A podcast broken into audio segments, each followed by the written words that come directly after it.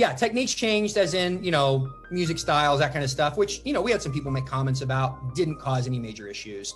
There were some traditions that were changed, but honestly, if, if there's anything, I, I probably am, am bringing the church into more traditional in some ways.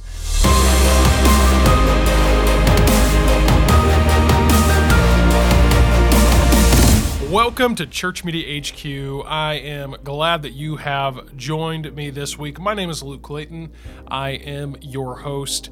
And before we get started, I do hope that you'll take a moment to subscribe wherever you're watching or listening. And if you really want to be awesome, take a moment to share this with another church leader who you think could benefit from our content. I also want to let you know that right now, our Christmas content is officially available. We've got over 80 minutes of Christmas themed video footage. We've got graphics. We've even got print artwork so that you can get banners, invite cards, things like that printed. And this is all available as part of our Christmas media kit. You can access this at churchmediahq.com slash Christmas. That's churchmediahq.com slash Christmas. The best part about these, perhaps, is that they are one of the few times of year we offer our products and services available for a one-time cost. There's no subscription required. So again, to take advantage of this, head over to churchmediahq.com slash Christmas Get your Christmas media kit today at churchmediahq.com slash Christmas.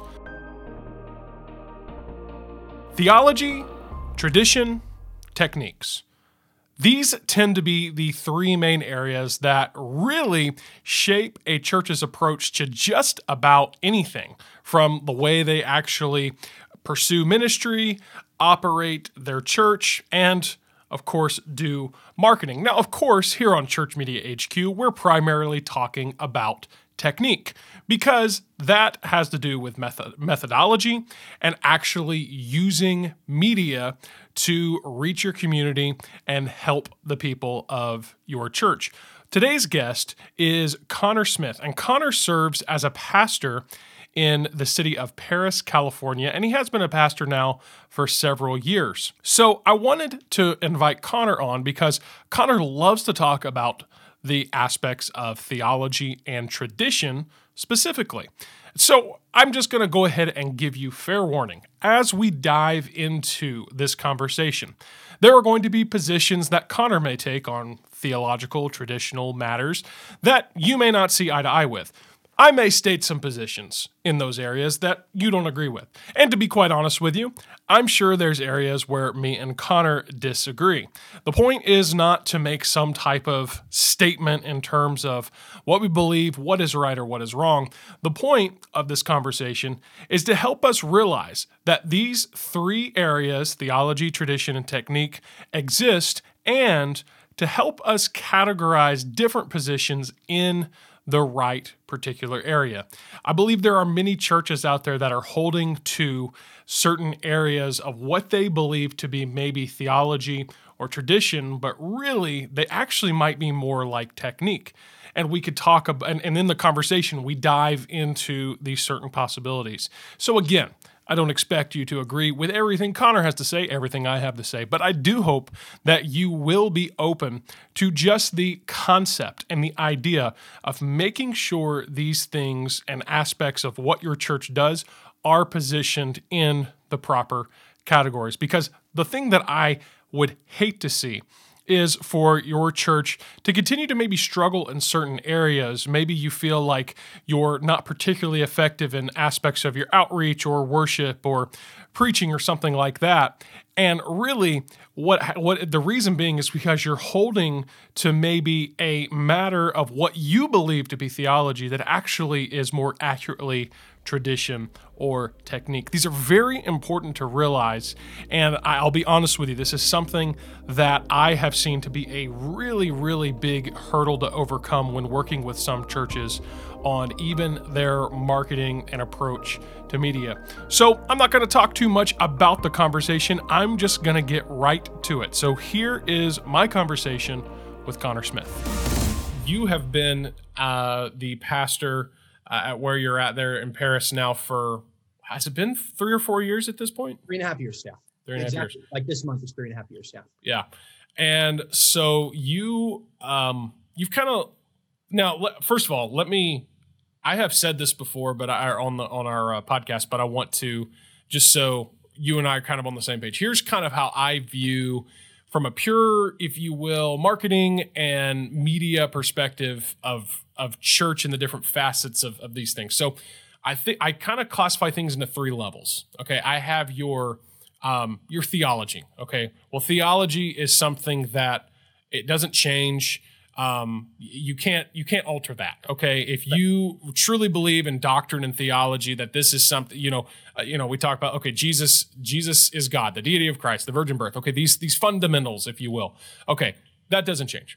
Well, then then you go up to the next level, and there is what I call tradition. Okay, and traditions are um, things that no, they're not theology, but I can I I can respect tradition when it's placed in its proper place. Mm-hmm. So what I mean by that is if you're not equivocating your traditions with your theology, which is what I see happen many times, I can respect it. So for example, I'm in the South. Uh, and there's a lot of churches here that still would be your what you'd consider traditional church vibe in one way or another. They right, right. they have the the building with the steeple. They have um, people dress up on Sundays. Um, you know, they've still got you know like a choir and a more um, more traditional style of music. And, and honestly, I'm thinking of multiple denominations that you still see this happen in the South. You know, Southern Baptist churches. I know you're a Southern Baptist church. You see that in a lot of truly Southern Southern yeah, Baptist right. churches, if you will.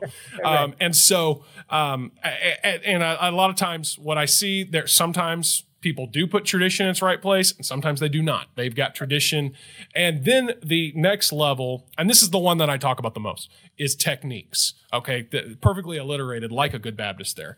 So, uh, but this is your methodology. Dr. This to be very proud.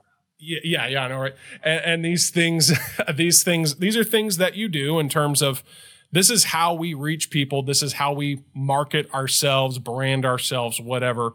Um, so to give a, a, a difference here, like for example, if you have a tradition of saying, well, you know, at our church we're just the more dressed up type church. Okay, that that's fine. Okay, but then to say that, well, our church would, and this is something I hear pretty common from Again, I've heard this from churches in multiple denominations.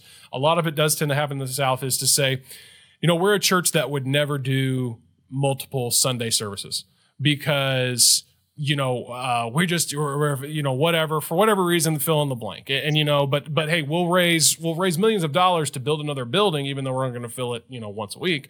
But uh, but whatever. And that, that's that's a soapbox of mine. I'm not going to get on it right now. But I like the soapbox. I, yeah, I know you do. Stuff that corn, Luke Clayton.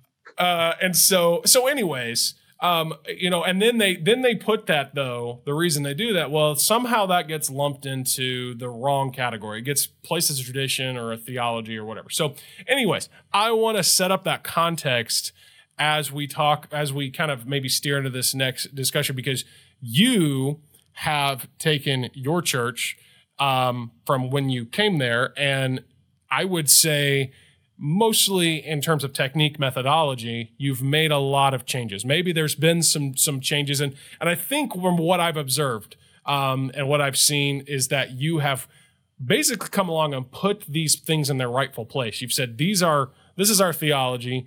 This is maybe our tradition and we're going to honor that. Um, and then this is our uh, these are our these are our techniques. And and you know that because my problem is when somebody when somebody basically says no these our techniques aren't even up to being changed well that's when we really disagree. Because first of all it's horrible for my business because well, I, I, my business is based off of hey you trying new things and whatever and trying media and video and whatever. So anyways that kind of sets up where we're headed. So you have you have transitioned your church in a lot of ways and i don't really know where to start. Um, so i was going to you know say you kind of give us maybe a brief history if you will of what you've changed how you've changed and and kind of where you're at now, if you will.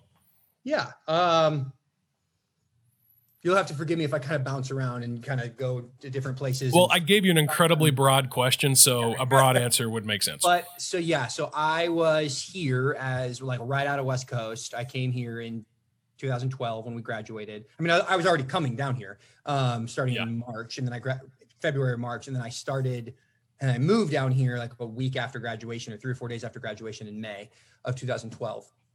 And I was an intern, and then I got hired on at the end of the summer as a music slash youth pastor, and then I was the administrative pastor, and we had a school, and you know they didn't couldn't find a you know a principal that would be a principal for twenty three thousand dollars a year. So you know let's have the the young guy do it that has no educational experience. So that was a really smart idea, and I did that for a while, and um, then our I married I met my wife on eHarmony. Um, have a commercial. Um, and then yes, we, you do. Yeah. Yeah. little, little side note there. Yeah. You know. And then um, we we got married in January of 2016. We ended up. It was just shortly thereafter that a lot of my theological things started really getting having some rocks thrown at them. Uh, really, I should say, very tiny pebbles and uh, that that should not have caused a strong theology to shatter. Um, and they completely, I mean, it was a domino effect. Once once one of those tiny little rocks hit it, uh, the crack immediately just began, you know, um, spider webbing out and i was yeah it was it was a very short amount of time before i was at a place of complete like ground zero theologically almost. Not totally. There, there were some basic things that i still was kind of like i'm, I'm set here but uh, and i was never i wasn't considering leaving the faith. I wasn't questioning salvation or the gospel or christ or the trinity or those kinds of things but uh, i was questioning a lot of things theologically traditionally technically all of it. And mm-hmm. um and so we just needed to go somewhere where I could where, where we could kind of work through some of that. And so we were able to do that for a while. Uh, and long story short, without getting into all that took place in that 18 months, ended up coming back to Temple as the pastor in January of 2018. Um, leading up to that, though, I was very clear on the fact that some things were going to change if I became the pastor. And I wanted to make, I made that clear in an interview with just the elders, an interview with the elders and the deacons, and an interview with the entire church they were able to submit questions and answers. Um, and then I submitted my own questions that I knew that even if they didn't ask them, I knew that there were questions that should be answered. They should that way they could go into it with eyes wide open. Um, and I said, here's things that are going to change. Here are things that don't need to change, at least not right now. I'm not saying I'll never touch them. I'm saying that it's not my priority in the first year is to make sure our church is healthy and recovers from all the crud that it's been through the last two years. Yeah. And they voted me in at almost 90% of the vote. Um, and so I did what I said I was going to do. And we made a couple of major changes uh, initially. Um, basically, we just didn't have anybody that has ever been involved in music, running music at the time. Um, and so I was the most experienced music guy there now. Um, and so I just sort of stepped in and I was the senior pastor in doing that. Um, and so, and that I guess stylistically changed somewhat, but not again, that wasn't that wasn't even anything major. I was just sort of upfront, like we're gonna make sure this is better. Well, I want to take a break before we finish this part of the conversation by reminding you once again about our Church Media HQ Christmas Media Kit. Now, this again contains over 80 minutes of Christmas themed video footage, and the videos have become kind of the flagship feature, if you will, of what we have to offer. See, these videos tell five unique stories. And I've seen churches take a couple approaches. Uh, I've seen churches present one of these video narratives all during one Christmas service. I've also seen churches take these and present these over the over a series of worship services throughout the Christmas uh, holiday season and show a different piece of the video every week to keep people coming back to hear the next piece of this is hear and see rather the next piece of the story.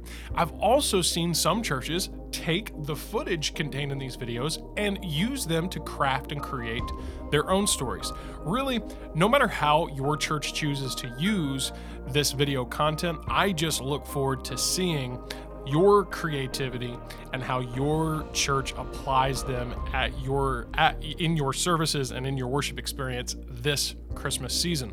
So you can get your Christmas media kit at churchmediahq.com slash Christmas. That's churchmediahq.com slash Christmas. And these are the only, this is one of the only times that you can actually get resources from Church Media HQ without a subscription. These are available for just, this kit rather is available for just a one time cost.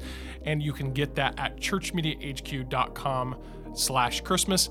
There's no subscription required. Get your Christmas media kit for a one-time cost at churchmediahq.com slash Christmas. Now let's get back to the conversation.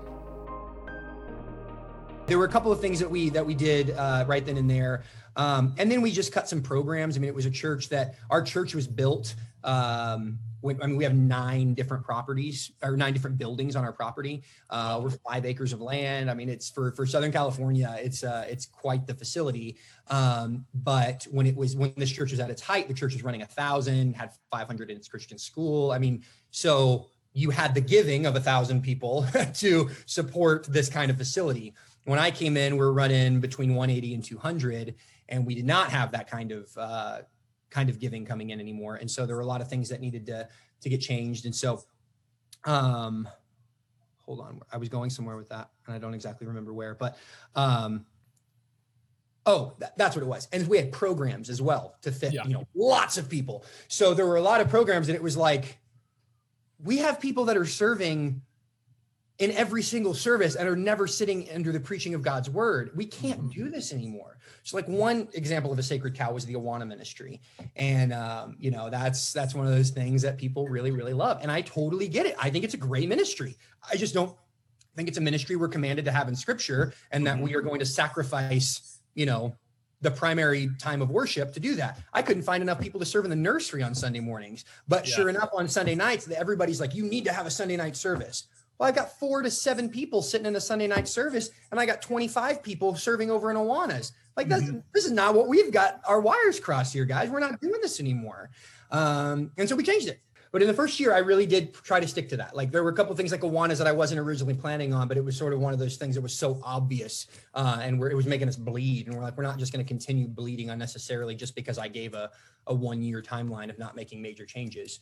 Um, but we ended up having to shut the school down. Uh, we were paying teachers below minimum wage. Uh, I mean, illegally. Like if somebody, if the labor board would have decided to come in and see how we were doing things, it just would have been, it would have been bad. Yeah. Um, yeah. And so we ended up having to shut down our Christian school and um, do some other things. But um, honestly, the because of my five years of history already being a part of the church, uh, or almost five years, those things were a lot easier for me than I think they would have been for other people. They caused a lot less division than I think they probably would have. I think that if I was just a new guy that they never met coming in, I probably those probably would not have been wise decisions to make early on. Mm-hmm. Um, but I will also say that the people that did still get very upset and leave, although there was a very small number of people that did not affect our giving, it didn't affect the trajectory. It didn't. It didn't affect us as a church um, in any significant way, other than just it being painful when people that you love leave.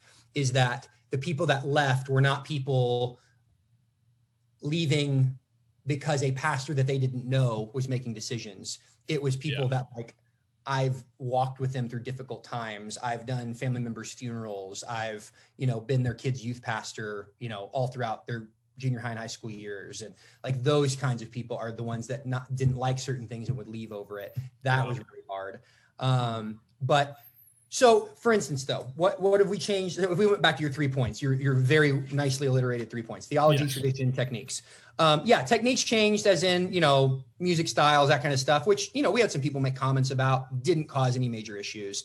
Um, there were some traditions that were changed. But honestly, if, if there's anything, I, I probably am, am, bringing the church into more traditional in some ways, um, hmm. in the sense that if you, what I put down in the in your comments, but leading up to the podcast was the great tradition. Yeah. Um, I think a lot of times in our independent Baptist and honestly a lot of Southern Baptist churches, when they talk about traditional, what they mean is they mean from like the 1920s, the 1950s, like early 20th century, um, mm-hmm. when it was, you know, I guess more obviously conservative uh, you know, barbershop quartet was the most, you know, contemporary things would ever get as far as music styles went. Yeah. Um, you, you know, everybody, it was obvious that everybody's going to wear a dress and yeah, your suits and ties and all that. and Yeah.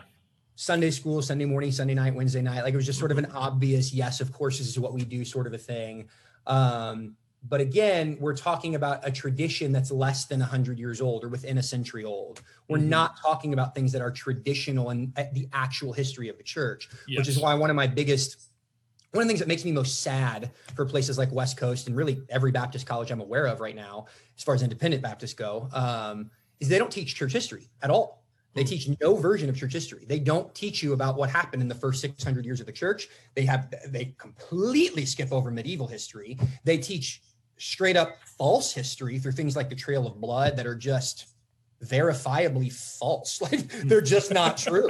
like I've sat through church history classes and a Baptist history class at an actual, you know, seminary and um and had and had my professors hold up copies of the Trail of Blood and are like, I'm sure none of you have ever seen any of this before.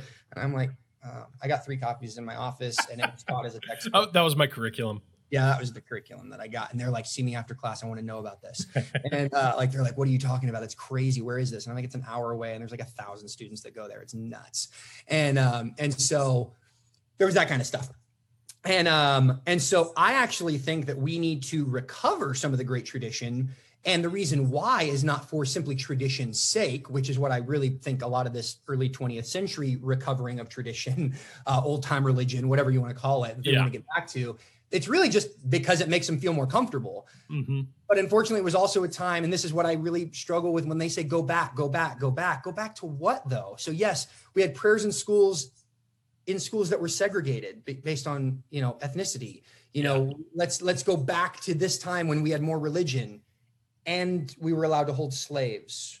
And Yeah. it's just like I don't understand what you mean. Were there? Can we see maybe that there were good things? I suppose. I'm sure in every era you could. But when we say we want to go back, I think we got to be very careful how we say that and who we say it to. Yeah. Because when we start talking about getting back to the old time religion or the tradition, we there's a whole segment of people that are going to hear that and go, "I wasn't allowed to like voice my opinion or drive a car or be on your side of the street or you know do whole thing." At at least in our country, you know what I mean? Yeah. Yeah. But when we say we want to go back, I think we got to be very careful how we say that and who we say it to. Yeah. Because when we start talking about getting back to the old time religion or the tradition, we there's a whole segment of people that are going to hear that and go, I wasn't allowed to like voice Yeah. my opinion or drive a car or be on your side of the street or you know do whole thing. At least in our country, you know what I mean? Yeah, yeah. And well, and so- I would, I would, I would just interject here and say this too. You know, people talk about how, you know, going back to our earlier conversation, nobody out there, I, I can't think of a pastor or a Christian out there who would argue the say, hey, when you say don't put your hope in man, well, absolutely don't. But I, I would take that step further and say, don't put your hope in tradition and don't put your hope in reverting back to, like you said, a culture of yesteryear because there were positive things about it, but there were certainly negative things as well. And so, you know, if you if you believe the because I do, I mean, I I know people unfortunately who believe the hope for the future of America and for Christianity is to to go back. And like you said, but go back. I mean, if you want to maybe cherry pick some of that, sure, but you know, there is no there ultimately there is no culture or tradition that is flawless and that we put our hope in. Our hope is in the gospel and Jesus Christ. So there's my sermonette, and I'm going to let you I think continue. it's good. And and that's why so when I say that I'm actually wanting to bring us back to tradition, I mean like let's go back and read the guys that sat at the feet of like Paul and John and hmm. Peter and like let's actually read those guys and then let's Yeah. read the people that s- sat under their feet and got taught by them. Well, we're going to dive into the next part of the conversation with Connor on next week's episode. And until then, I want to give one more plug, at least on this episode, for our Christmas media kit. And you can get that at churchmediahq.com slash Christmas. That's churchmediahq.com slash Christmas. And I do want to remind you once again, be sure to subscribe wherever you're listening to podcasts. Also want to give a special shout out for our YouTube channel. You can subscribe to the Must Increase YouTube channel at youtube.com slash must increase. If you do that, you're going to get every video version of Church Media HQ, but you're also going to get every episode of the other show on the Must Increase Network, Connection Culture. So if you subscribe on YouTube at youtube.com slash must increase, you will get all episodes of both of our shows. So I do hope that you'll take a moment to subscribe on YouTube specifically right now. Well, as I mentioned, Church Media HQ is a production of the Must Increase Network. And in addition to subscribing to our YouTube channel, you can visit mustincrease.com to learn all about what uh, what we do for families and churches to increase truth and inspire hope in the lives of others using the power of media. And until next time, I want to remind your church that it's time for you to try something new. Why? Well, because it's so much better to try doing something that really could be incredible than to continue to succeed at doing something that's just average. We'll see you next time right here on Church Media HQ.